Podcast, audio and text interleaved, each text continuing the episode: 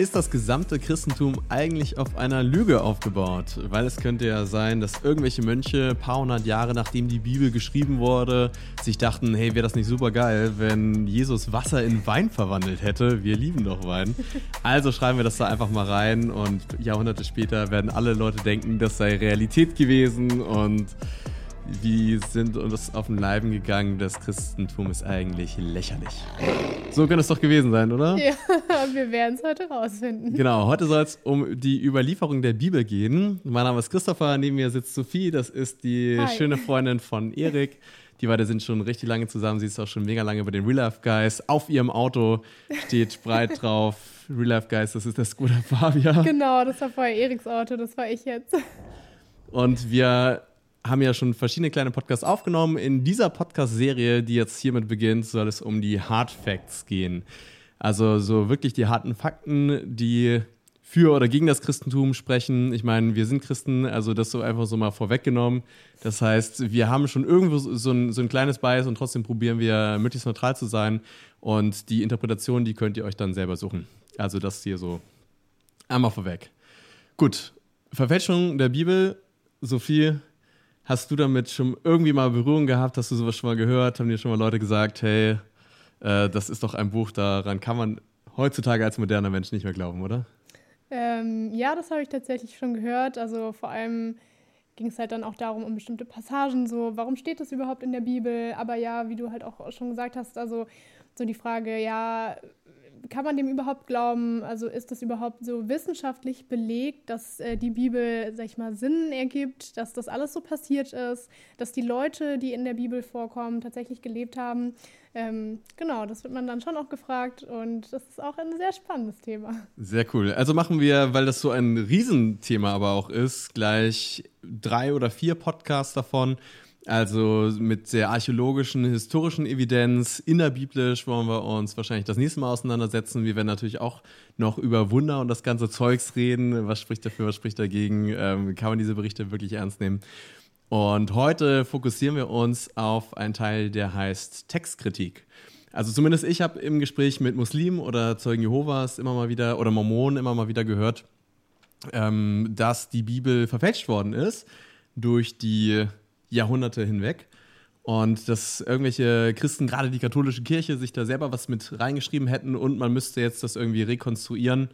Ähm, zum Beispiel gehen tatsächlich auch nur Muslime davon aus, dass Jesus gar nicht gekreuzigt wurde. Oder also er vielleicht schon, aber jedenfalls ist er nicht am Kreuz gestorben, weil Gott hätte Isha oder Isa bewahrt und ihn das niemals ähm, niemals auf diese Art und Weise sterben lassen. Also es deckt sich dann nicht mit dem Koran. Also logische Konsequenz, weil der Koran was anderes sagt, wurde die Bibel verfälscht.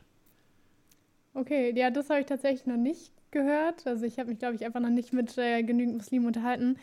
Ähm, ja, aber dann ist ja echt die Konsequenz, dass eines der beiden Bücher nicht richtig ist. Äh, möglicherweise. Es gibt Leute, die setzen sich damit auch sehr viel auseinander und es gibt auch verschiedene Interpretation oder Argumentation von muslimischer Seite, warum das mhm. vielleicht doch zu harmonisieren mhm. ist oder wenn dann ja, auf welche Art und Weise. Da können wir vielleicht auch nochmal einen Gast einladen. Simon Garesch, mein Freund, ja. ist da sehr tief in der Thematik drin. Jetzt ist es aber so, wir haben von der Bibel keine Originale mehr. Also die mhm. Bibel selber gibt es sowieso ähm, Im ersten Jahrhundert noch nicht in der Form, weil äh, Bibel kommt von dem griechischen Wort Biblia und das ist einfach nur Bücher. Das sind 66 verschiedene Schriften. Und in diesen 66 verschiedenen Schriften haben wir Liedtexte, wir haben Gedichte, äh, Klagelieder, also so, wo sich Leute wirklich das von der Seele schreiben. Wir haben äh, historische Passagen, Chroniken, auch richtig, teilweise von Königshofen. Und wir haben Evangelien, was nochmal so eine ganz eigene Literaturgattung ist, der Biografie irgendwie so ein bisschen nahe kommt von Jesus, mhm. aber halt irgendwie sehr auf seinen Tod und Leben wirken zentriert. Und einige Briefe. Und von all diesen Schriften, die dieses Buch hier ausmachen, kleine Werbung am Rande übrigens für alle Leute, die das gerade zuschauen und nicht zuhören. Ähm, wir haben eine Bibel rausgebracht bei Lifeline, einfach nochmal schön verpackt. Das hier ist Sophies. Die hat sie heute geschenkt bekommen. Und äh, ja, von diesen Schriften, die da drin sind, haben wir die Originale nicht mehr. Kein einziges. Überrascht dich das? Naja, eigentlich nicht, weil ich meine, es ist jetzt schon so lange her. Und ich kann mir auch vorstellen, dass am Anfang nicht so dran gedacht wurde, das aufzuschreiben alles. Also da hat sich ja wahrscheinlich niemand direkt hingesetzt und gesagt, so hey, wir müssen das jetzt sofort alles aufschreiben, ähm, sondern dass es ja erst nach und nach kommen ist und ja. Was wäre denn so dein Tipp? Also man muss sagen, Sophie ist in dem ganzen Thema noch nicht so tief drin. Deswegen haben wir sie heute auch als Interview-Gastin ausgewählt. Also was, was wäre denn dein Tipp? Wann wurden die Sachen so aufgeschrieben? Hm, schwer zu schätzen. Ich würde schon sagen, ein paar Jahrzehnte nach Jesus Tod. Ja, ist voll gut. Also okay. Markus Evangelium wahrscheinlich das früheste Evangelium, je nach Theorie, aber sehr mhm. Wurde so 50 bis 60 nach Christus, wahrscheinlich späte 50er Jahre aufgeschrieben. Johannes Evangelium wahrscheinlich zweite Hälfte, erstes Jahrhundert und das ist vermutlich das letzte von so den Evangelien. Die Briefe teilweise noch viel früher, mhm. ähm, bis zu Anfang 40er Jahre.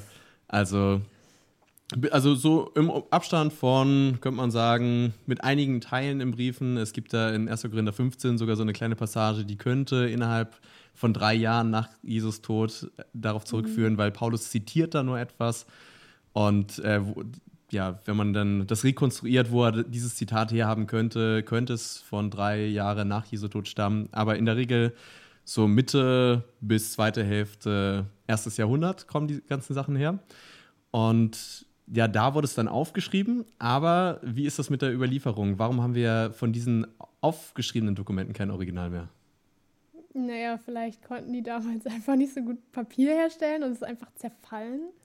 Witterung also, ist ein Riesenpunkt, ja. Was ist mit der Bibliothek von Alexandria? So? Naja, die ist doch auch, ist die nicht sogar eingestürzt? Verbrannt. Verbrannt. Ja, ja, genau. Es ja. gibt ganz viele Brände, ganz viele Kriege, die einfach dafür gesorgt haben, dass es bestimmte Dokumente nicht mehr gibt. Also Witterung ist das Natürlichste. Natürlich, alles fängt irgendwann an, schimmlig zu werden. Wenn du ein Buch hast von vor 100 oder 200 Jahren, dann siehst du es vielleicht schon an den Seiten und spul das mal in das Zehnfache vor.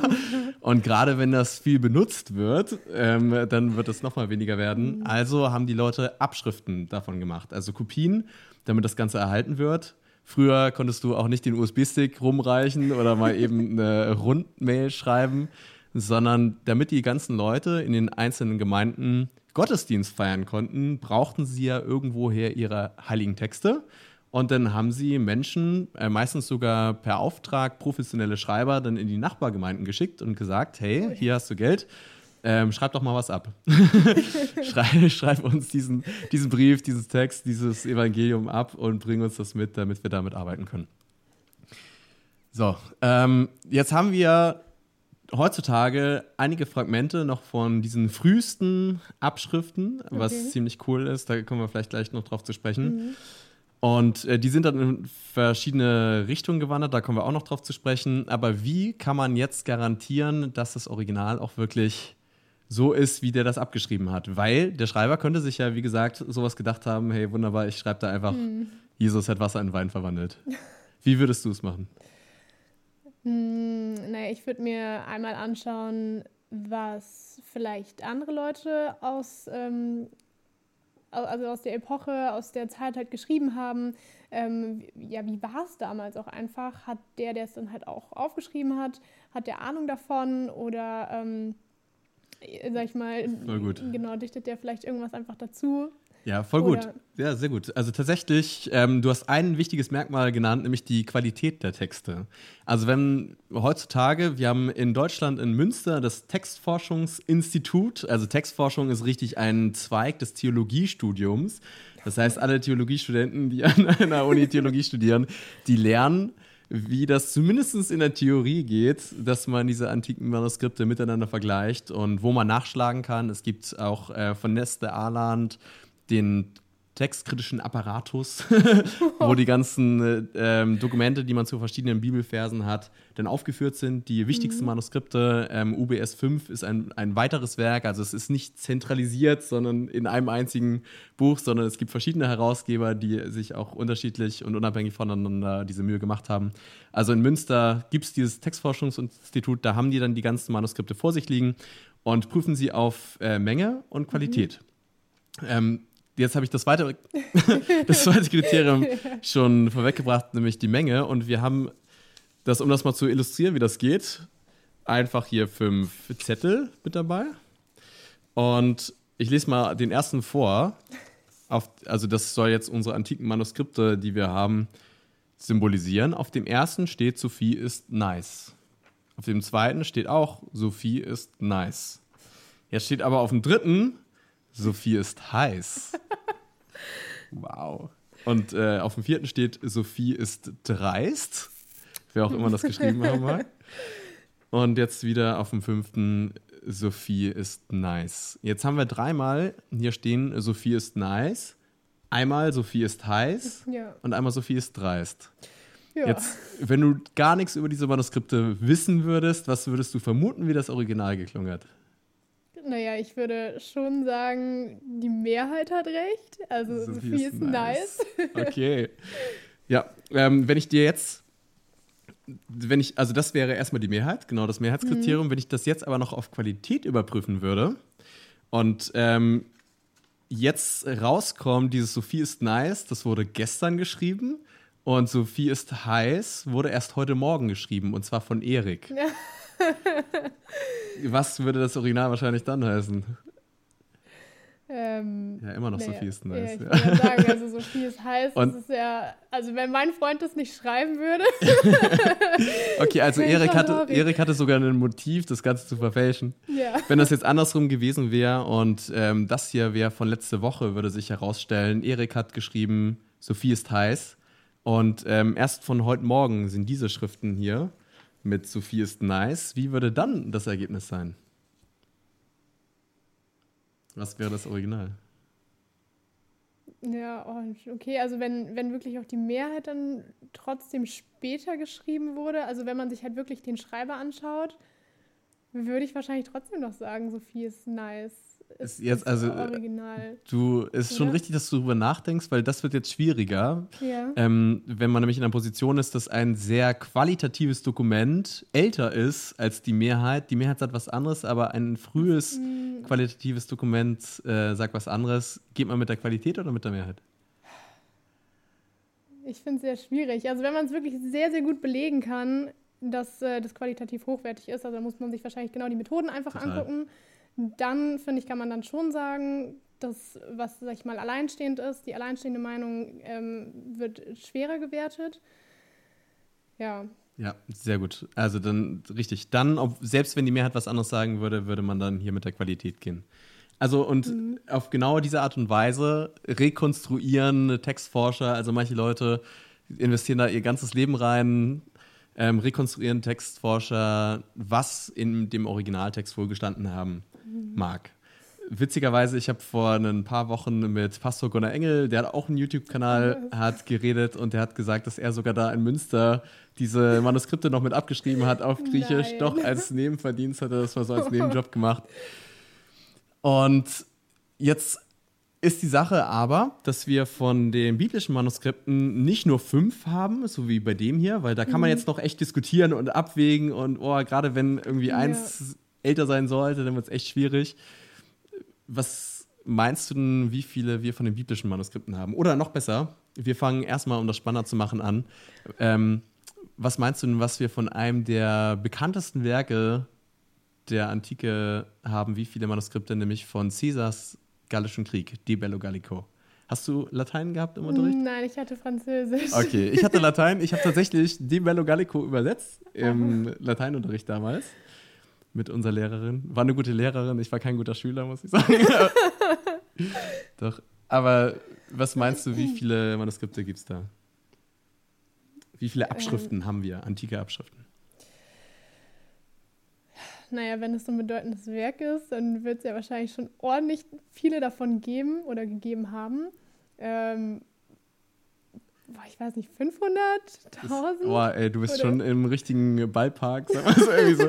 Du bist schon in der richtigen Größenordnung, voll gut. Also es gibt tatsächlich um die 250 Ah, okay. antike Manuskripte von Caesars Di Bello Gallico. Ähm, von Homers Iliad gibt es etwa, warte hier, so etwa 1757 Manuskripte, was wirklich der Okay. Top-Notch der, der damaligen Zeit ist. Also Homers Iliad ist so ein äh, bis zum Morgengrauen oder so ein Herr der Ringe oder Harry Potter der damaligen Harry Zeit. Potter, ja. Okay, du bist der, auf der, in der Harry Potter Liga.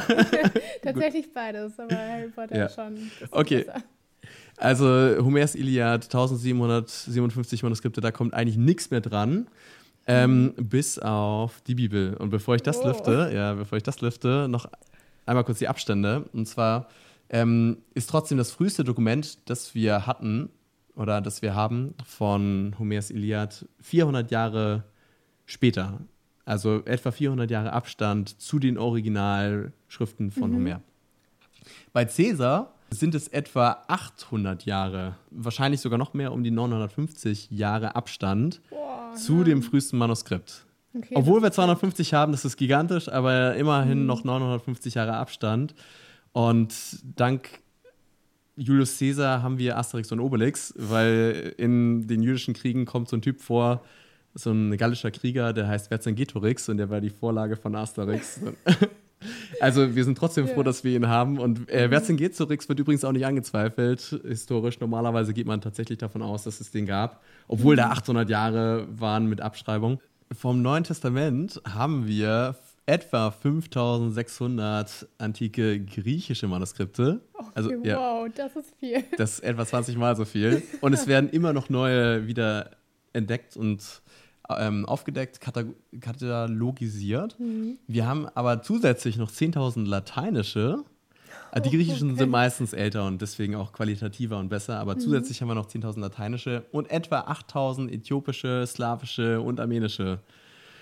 Und ähm, oh. was du auch gesagt hast mit der Qualität, Jetzt war es ja im ersten Jahrhundert so, dass um das gesamte Mittelmeer herum schon im ersten Jahrhundert etwa 40 Gemeinden waren. Mhm. Und die wollten natürlich alle ihre Schriften haben, wie wir das schon einmal diskutiert haben. Und so sind verschiedene Textabschreibungszweige entstanden. Stellst dir vor, die Leute mhm. reisen nach Jerusalem von Ägypten aus oder so, weil da in äh, meinetwegen äh, Kairos, nee, wie, wie, Kairos ist griechisch, äh, Kairo. Kairo. wie, wie kommt man, ja, es, es, tut mir leid. Also, in, in, ja, peinlich. so viel dazu. Also, genau, ich habe Theologie studiert und nicht Geografie. Ich bin zwar um die Welt gereist. So. Das ja. ist schnell weiter. Also in Kairo wollten die Leute dann natürlich auch eine, eine Bibel haben oder die, mhm. die, die Schriften des Neuen Testamentes und sind dann nach Jerusalem, haben das abgeschrieben und kamen zurück. Und da ist ein Textzweig entstanden, das ist der alexandrinische Textzweig. Der ist tatsächlich mhm. von den Abschriften, die wir haben, der qualitativ hochwertigste. Oh, okay. Also das waren richtig professionelle Schreiber. Äh, da sind kaum Rechtschreibfehler oder irgendwas so in den Abschriften, wenn du die miteinander vergleichst. Also der hat sich ja auch nochmal wieder weiter verästelt. Mhm. Und äh, das waren richtig Top-Leute. Okay. Dann gab es einen westlichen Text, der nach Europa reingewandert ist. Das ist der, wird, der wird auch Mehrheitstext genannt, weil wir davon dann die meisten Abschriften haben und einen byzantinischen Text, so eine Textfamilie, die Richtung Osten ein bisschen gewandert ist. Und dann wurden die Sachen nochmal wieder in andere Sprachen mit übersetzt und Co. Also so richtig weit gespreadet. Jetzt gibt es ja dieses Vorurteil, dass die Bibel übersetzt, äh, nicht übersetzt, sondern verfälscht worden ist. Also natürlich mhm. wurde sie hunderte Male übersetzt, aber äh, verfälscht. So, wenn du die Bibel hättest verfälschen wollen, wie würdest du es machen? Stell dir vor, du bist, du bist der römische Kaiser oder ein paar hundert Jahre später irgendwie ein Papst, weil Päpste gab es mhm. noch nicht von Anfang an in der Form, wie wir sie heute kennen, sondern erst ein paar hundert mhm. Jahre später. Ja. Mm, naja, ich meine, also selbst wenn ich es ähm, hinkriegen würde, sag ich mal, in meinem römischen Reich oder wo auch immer, dann die, alle Texte zu verfälschen, also was ja immer noch total viele sind, wie mache ich das dann mit denen in den anderen Regionen? Voll also guter Gedanke. Es ist sau schwer, ja. ähm, dann wirklich auf andere Kontinente teilweise zu reisen und da dann halt ähm, das auch zu versuchen, die ja. Abschriften zu verfälschen. Absolut. Also absolut. Es gab zum Beispiel das erste christliche Königreich, ist das Königreich Aksum. Vielleicht noch nie davon gehört. Im, ähm, in Äthiopien oder äh, vielleicht warst du mal bei Eritreern essen und hast mitbekommen, dass die auch christlich sind oder so. Also nee, das geht auf, die, auf wirklich diese historische mhm. Begebenheit so zurück. Und äh, jetzt wäre der römische Kaiser zum axiomitischen König gegangen und hätte gesagt, hey, gib doch mal deine ganzen Bibeln bitte her, ich will die verfälschen. und der hätte gesagt, Pustekuchen mache ich nicht. Ja. Also wäre wirklich ein Ding der Unmöglichkeit gewesen. Plus, selbst wenn die irgendwie alle zusammengearbeitet hätten, dann hättest du ja immer noch diverse Briefe und Zitate in irgendwelchen Schreibtischen gehabt von Leuten. Also wir haben alleine in den ersten 400 Jahren über 37.000, 36.000 Kirchenväter-Zitate. Also Zitate von Christen, die sich auf das Neue Testament oder die Bibel beziehen und du mhm. kannst das Neue Testament fast vollständig von diesen Zitaten rekonstruieren, wow. weil das so viele und ausführliche sind, wo Leute mhm. Predigten geschrieben haben oder sich darüber ausgetauscht haben, hey, was könnte das bedeuten oder was, oder okay, was wird wohl damit gemeint sein. Ja. Und das heißt, man hätte nicht nur die Abschriften alle ändern müssen, sondern du musst ja eigentlich auch noch diese ganzen ja. Briefe oder, oder Sekundärliteratur dann abändern. Trotzdem gab es einen Versuch um 303 nach Christus von Diokletian, mhm. der tatsächlich gesagt hat, alle Christen sollen ihre Schriften rausrücken, sonst äh, steht da Todesstrafe drauf und er hat die Schriften verbrannt. Oh. Und das, so, solche Aktionen haben dazu geführt, dass eben die Originale verloren gegangen sind, unter anderem. Mhm. Aber trotzdem haben wir immer noch diese 5600 äh, bis 5800 griechischen, also je nachdem, wie man zählt und wo man fragt, aber in der Größenordnung, weil eben monatlich fast neue wieder mit dazukommen, ist, es, ist es so schwierig. Ja. Ähm, geh mal nach Münster und frag da mal die Leute. Und, also, und wirklich, es ist alles einsehbar, das ist das Coole. Ich habe dir mal ein, ähm, ein Programm mitgebracht, Logos. Das ist eines der gängigen Bibelprogramme, die man so heutzutage benutzt. Mhm. Und da hast du ein Biblical Manuscript Explorer mit drin. Und hier sehen wir eines dieser Manuskripte ähm, Papyrus 52 ist eines der ältesten Manuskripte, vielleicht sogar das älteste Fragment aus dem Johannesevangelium, Kapitel 18. Mhm. Und das hier ist das Bild. Wir blenden das jetzt auch nochmal ein für alle Leute, die bei Video mit dabei sind. Oh, krass, okay. Also ist wirklich nur ein sehr, sehr kurzer mhm. Text, aber das ist datiert auf etwa 125 nach Christus. Ähm, mhm. Johannesevangelium ist so 70 bis 80 nach Christus, ungefähr so in dem Bereich, zweite Hälfte erstes Jahrhundert. Das heißt, der Abstand von diesem Manuskript zum Original ist nur etwa 50 Jahre, was unglaublich gut ist für eine Abschrift von einer Abschrift.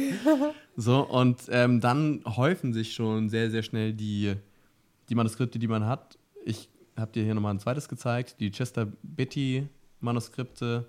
Mhm auch etwa zweites, Übergang zweites bis zum dritten Jahrhundert und da hast du schon sehr viele Teile des Neuen Testaments vollständig so auf Seiten mit wow, aufgeschrieben. Wahnsinn. Und äh, diese, äh, wirklich diese Dutzenden aus dem zweiten, dritten, vierten Jahrhundert, ähm, gerade dann aus den verschiedenen Textfamilien, kann man miteinander vergleichen. Wir haben bei Caesar schon gemerkt, ey, 950 Jahre Abstand bei den Evangelien sind es nicht nur viel, viel, viel, viel mehr in einer sehr hohen Qualität, sondern auch in einem zeitlichen Abstand viel, viel, viel, viel kleiner. Man würde also meinen, man kommt ziemlich gut an die Originale noch mit ran. Ja, ja. also ja, weiß ich nicht. Ich kann mir schon vorstellen, dass äh, wenn so viele Leute das abschreiben müssen oder das halt so vervielfältigen, dass äh, sich dann Fehler einschleichen. Also ist ja eigentlich ganz normal. Das stimmt, das stimmt. Und wir haben tatsächlich ein paar Fehler, wollen wir uns mal ein paar anschauen. Sehr gerne. Okay, zum Beispiel in Römer 5 heißt es, also dem, dem Römerbrief, Kapitel 5 von Apostel Paulus, mhm. heißt es, wir haben Frieden mit Gott oder lasst uns Frieden mit Gott haben. Da sind sich tatsächlich die Ausleger nicht ganz einig, die Textforscher. Wahrscheinlich heißt es, äh, wir haben Frieden mit Gott so mhm. wie es auch in der Luther-Übersetzung steht. Aber lasst uns Frieden mit Gott haben, könnte auch sein. Und es liegt daran, dass dieses Echomen ähm, entweder, je nachdem, ob es mit Omikron, also das sieht wie so ein O aus, oder mit Omega, das sieht so ähnlich aus wie so ein W, geschrieben wird. Mhm. Ähm, beides O, also Echo, Echomen oder Echomen, je nachdem hat es eine unterschiedliche Bedeutung. Mhm. Und entweder lasst uns Frieden mit Gott haben oder wir haben Frieden mit Gott. Und wirklich äh, über 80 Prozent aller Textvariationen, nennt man das, oder Varianten, liegen in dem Bereich der, von kleinen Satzzeichen, grammatikalisches irgendwie. Es ist ganz, Wahnsinn. ganz simpel. Mhm. Dann ist noch ein großer Teil wirklich einfach Rechtschreibfehler, wo du es ganz klar sehen kannst. Und dann gibt es noch ein paar kleine Rechtschreibfehler, so wie das jetzt, wo man sich nicht ganz sicher ist, heißt es jetzt Echomen oder Echomen? Ja. Und äh, die, der Witz an der Sache ist, es gibt ja auch Bibelkritiker. Also es gibt sowohl die Seite, die sagt, hey, das ist total glaubwürdig, alles, was da drin steht, nehme ich so, wie es ist. Und dann gibt es die Seite, die ja sagen müsste, es ist alles verfälscht, du kannst dem gar nicht trauen. Und diese Seite ist vertreten von, also, fast, also äh, jetzt rein optisch äh, äußerlich vertreten von einem Typen, der heißt Bud Ehrman Mhm. Hat an äh, Princeton Theological Seminary in den USA studiert, unter einem der renommiertesten Textforscher überhaupt, nämlich Bruce Metzger. Der hat auch diesen Apparatus Criticus UBS 5 äh, geschrieben. Ja, was ist das alles? Und äh, der Typ war früher mal Christ, hat sich dann dagegen gewendet aus privaten Gründen, also gerade die mit Leid zusammenhängen, mit dieser Theodizee-Frage, warum lässt Gott Leid zu? Und ist kein Christ mehr, einer der größten Kritiker eigentlich. Und er hat ein Buch geschrieben, um das Christentum fertig zu machen. Misquoting Jesus heißt das. Uh. Und in diesem Buch Misquoting Jesus schreibt er gegen Ende, obwohl er wirklich so einer der größten Textkritiker gegen das Christentum ist, die du finden kannst. Essential Christian beliefs are not affected by textual variants in the manuscript tradition of the New Testament. Also selbst äh, die absolute Gegenposition sagt, alle großen christlichen Glaubenslinien oder Glaubenspunkte sind nicht davon beeinflusst, was in diesen Textvariationen passiert. Ob es heißt, lasst uns Frieden mit Gott haben oder wir haben Frieden mit Gott. Wir haben ja auch noch den Rest des Neuen Testamentes und ja. können dann aus dem Kontext schließen, dass tatsächlich durch Christus wir Frieden mit Gott haben, ja. Wow, nee, ist schon echt äh, eine sehr coole Erkenntnis. Ja. Was hättest du gedacht sonst so? Ja, ich muss echt sagen, also ich hätte äh, wirklich gedacht, dass ähm, solche Übersetzungsfehler oder wirklich teilweise ähm, einfach Sätze ähm, anders formuliert sind. Also ich meine jetzt auch mit dem äh, Lasst uns Frieden mit Gott haben oder wir haben Frieden mit Gott, das ist ja wirklich schon sehr ähnlich. Also klar ist da noch ein Interpretationsspielraum, aber es ist ja eigentlich, also der Satz sagt ja fast das gleiche aus und ich hätte nicht gedacht, dass das äh, alles doch so ähnlich ist. Also so das gleich, also gleich ist, ja. Ja, es gibt noch mal ganz, wirklich ganz, ganz wenige Ausnahmen, wortwörtlich eine Handvoll Ausnahmen, wo das noch größer in der Variation ist. Und eine können wir hier einmal ganz kurz aufschlagen. Ich habe die bei dir sogar schon ja, markiert. markiert. Ja, hier in, in deiner wunderschönen Bibel. Und das ist in Markus 16. Und zwar hört der Markus-Schluss hier ab dem Vers 8 auf und bricht einfach mhm. ab. Jetzt siehst du aber, wenn du hier reinguckst, hier sind aber noch ein paar Verse mehr. Das geht hier bis Vers 19. Ja. Und es steht aber auch in der Anmerkung, magst du mal vorlesen hier? ja, kann ich machen. Oh, hier bricht das Markus-Evangelium nach den ältesten und besten Textzeugen ab. Die Verse 9 bis 20 sind jedoch schon sehr früh entstanden und wurden bereits in der ersten Hälfte des zweiten Jahrhunderts von den Christen einmütig als kanonisch anerkannt. Das spricht stark für eine apostolische Herkunft. In einigen Handschriften findet sich jedoch auch ein kürzerer Schluss des Evangeliums. Ja, und, und dann steht da noch, wie der dann lautet, der kürzere genau. Schluss des Markus-Evangeliums. Äh, Punkt ist, überall dort, wo Größeres als einfach nur ein Omikron oder ein Omega ist, mhm. steht in der Bibel dies als Anmerkung. Und wenn du aufmerksam durch deine Lies Bibel liest, wirst du merken, das ist hier bei Markus 16, das ist bei Johannes 8 und ansonsten an so gut wie gar keiner Stelle. also, also noch sehr wenig. Genau, und es ist nicht so, dass es das irgendwie geschönt wird, sondern mhm. der Leser wird darauf hingewiesen und äh, einem wird Bescheid gesagt, hey, so und so sieht's aus. und äh, das und das spricht trotzdem dafür, das könnte dagegen sprechen. Und es wird offen mit diesen Sachen umgegangen. Übrigens, auch alle anderen Sachen im Neuen Testament kann man zu Hause bequem vom Sofa aus nachgucken. Wenn du googelst, es gibt Seiten, da sind die meisten wichtigen Manuskripte eingescannt.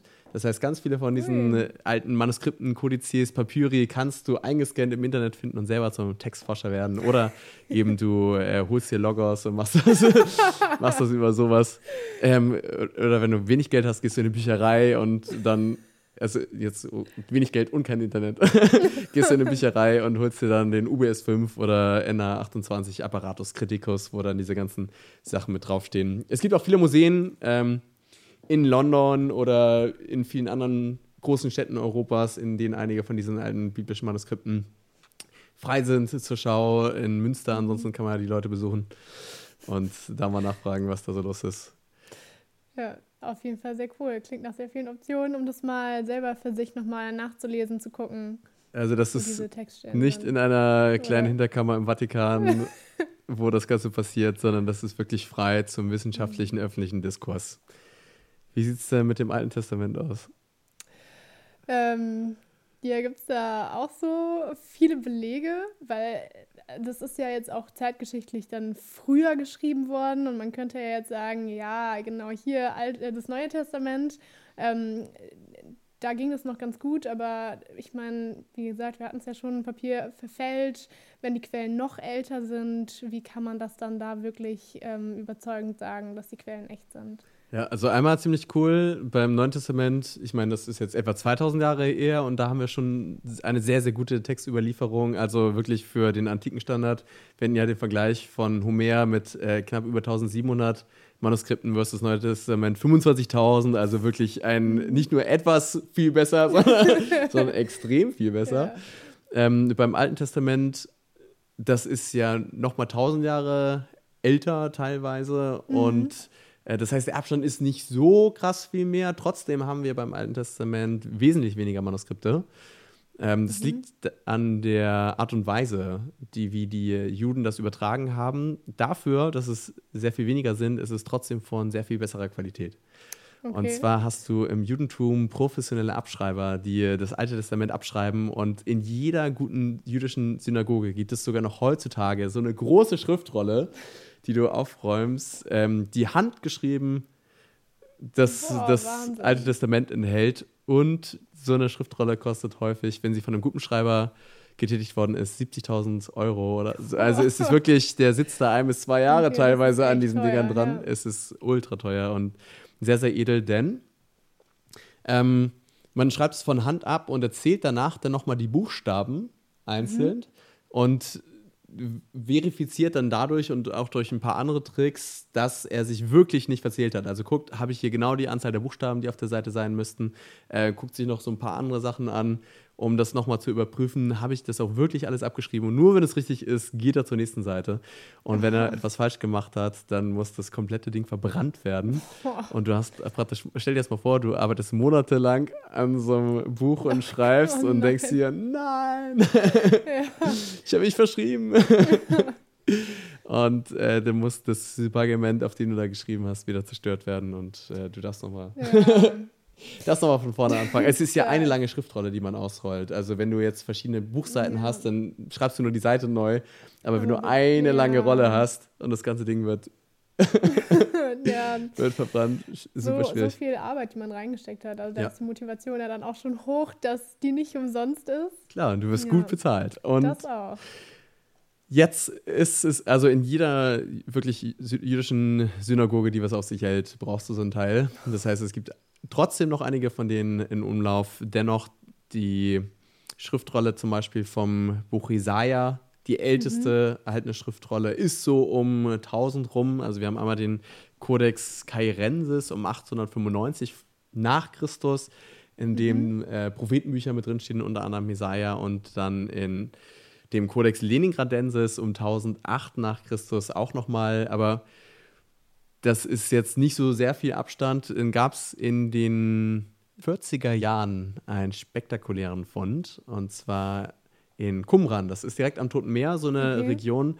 Da war ein Hirtenjunge äh, unterwegs. Witzig, dass es äh, zu der Zeit irgendwie noch Hirten gab. ich frage mich, was er da gemacht hat, weil das ist ziemlich viel Wüste. Da, da, da findest du eigentlich gar kein Gras oder vielleicht war er in seiner Freizeit unterwegs. Ich müsste die, die Geschichte nochmal nachschauen. Und er hat dann aus Langeweile mit einigen Steinen in so ein paar Höhlen, die da oben in dem Felsen waren, reingeworfen und plötzlich klirrte es. Und er dachte sich, hä? Da muss ja irgendwie was sein, wenn es da so klirrt, noch ein paar Steine nachgeworfen. und dann hochgeklettert und nachgeschaut. Und tatsächlich waren da verschiedene Tonkrüge mit alten Schriftfragmenten drin. Okay. Und also wirklich ähm, Rollen, Schriftrollen. Und er war clever genug, jemandem Bescheid zu sagen, dachte sich, wahrscheinlich, damit kann ich Geld machen. und er hat vermutlich auch eine Belohnung dann kassiert, dass, dass er da diesen, die Stelle dieses Fundes dann verraten hat. Und dann kamen viele Forscher und haben das so auseinandergenommen und die dann beschriftet die Höhlen und in der, also sind okay. mehrere Höhlen und in einer Höhle der Q, also 1Q für Qumran, mhm. der Höhle 1, wurde eine Schriftrolle von Isaiah gefunden, mhm. die diesen Codex Cairensis und Leningradensis um 1000 Jahre vordatiert. Also wir haben jetzt Boah. etwa 1000 Jahre Abstand zwischen dieser einen Schriftrolle, in mhm. dem das Buch Isaiah steht, und dem äh, neuesten ich wollte gerade Shit sagen. also dem neuesten, was man dann dem, so danach hat. Der neuesten Schrift. So, ja, ja. Dem, dem, neuesten Schrei. So. Der, der, der neuesten Schrift, ja, ist gut. Ja. Und in dem Zeitpunkt gab es auch Bibelübersetzungen, die dann gerade am Laufen waren und dann sind Menschen da reingestürmt in die Büros und haben gesagt, hey, stopp, stopp, stopp, ihr müsst anhalten, wir wissen doch noch gar nicht, ob wir das vielleicht komplett neu schreiben müssen. Mhm. Erstmal abwarten, was hier herausgefunden wird. Und dann haben sie die Wochen bis Monate abgewartet, bis dann aus offizieller Stelle kam. Tatsächlich handelt es sich bei den Unterschieden nur um einige wenige Stellen, wie, mhm. wie, wieder Satzzeichen oder, oder Rechtschreibfehler, also so wirklich minimale Abweichung hast und der ganze mhm. Rest ist komplett gleich über einen Zeitraum von über 1000 Jahren. Oh. Also es ist schon eine, eine krasse Qualität. Ja. Nicht zu vergleichen mit sowas wie Stille Post. Fast unvorstellbar eigentlich, dass über 1000 Jahre lang so akkurat gearbeitet wird. Ja, und, und das ohne entstehen. Drucker und Flashdrive und E-Mail und die, die ganzen modernen Sachen, die wir haben. Mhm. Ja, so sieht's aus. Ähm, vielleicht bist du inspiriert worden und wenn du der Sache misstraust, wie gesagt, werd selber zum Schriftforscher, zum Bibelkritiker, besuch die Leute in Münster, red mit denen, quatsch mit denen, äh, guck einfach ein bisschen online und obwohl im Volksmund häufig so dieses Gerücht kursiert, die Bibel wurde verfälscht, wir hätten es mitbekommen. Mhm. Also es wäre unmöglich gewesen, dass wir von so einer Aktion wie Diokletian in noch größerem Umfang keine Überlieferung hätten, sondern wir wüssten zumindest davon, aber allein der Fakt, dass wir nicht davon wissen, plus dass wir diese ganzen Manuskripte haben und also wirklich dieser The evidence is overwhelming, würde man im, im Englischen sagen, dass es sich bei der Bibel, die wir in den, in den Händen halten, wirklich noch um das, ja, um das handelt, was dann damals die Originalschreiber geschrieben haben und überall dort, wo nicht ganz sicherer Konsens besteht, weist sich die Bibel darauf hin. Also du kannst sie einfach so zur Hand nehmen und mal drin lesen. Und jetzt nochmal zum Abschluss Werbung. Also lass es doch diese Bibel hier sein. Von Lifeline. Wunderschönes Stück. Ja. Und dann würde ich sagen, sehen wir uns beim nächsten Mal. Das heißt ja noch nicht, nämlich, dass die Bibel Gottes Wort ist, nur weil sie glaubhaft überliefert worden ist, aber was dafür spricht, dass sie historisch akkurat aufgeschrieben worden ist und vielleicht sogar göttlich inspiriert worden ist, das gucken wir uns dann in den kommenden Folgen an. Liebe Grüße, bis dann. Macht's gut. Ciao, ciao. Tschüss.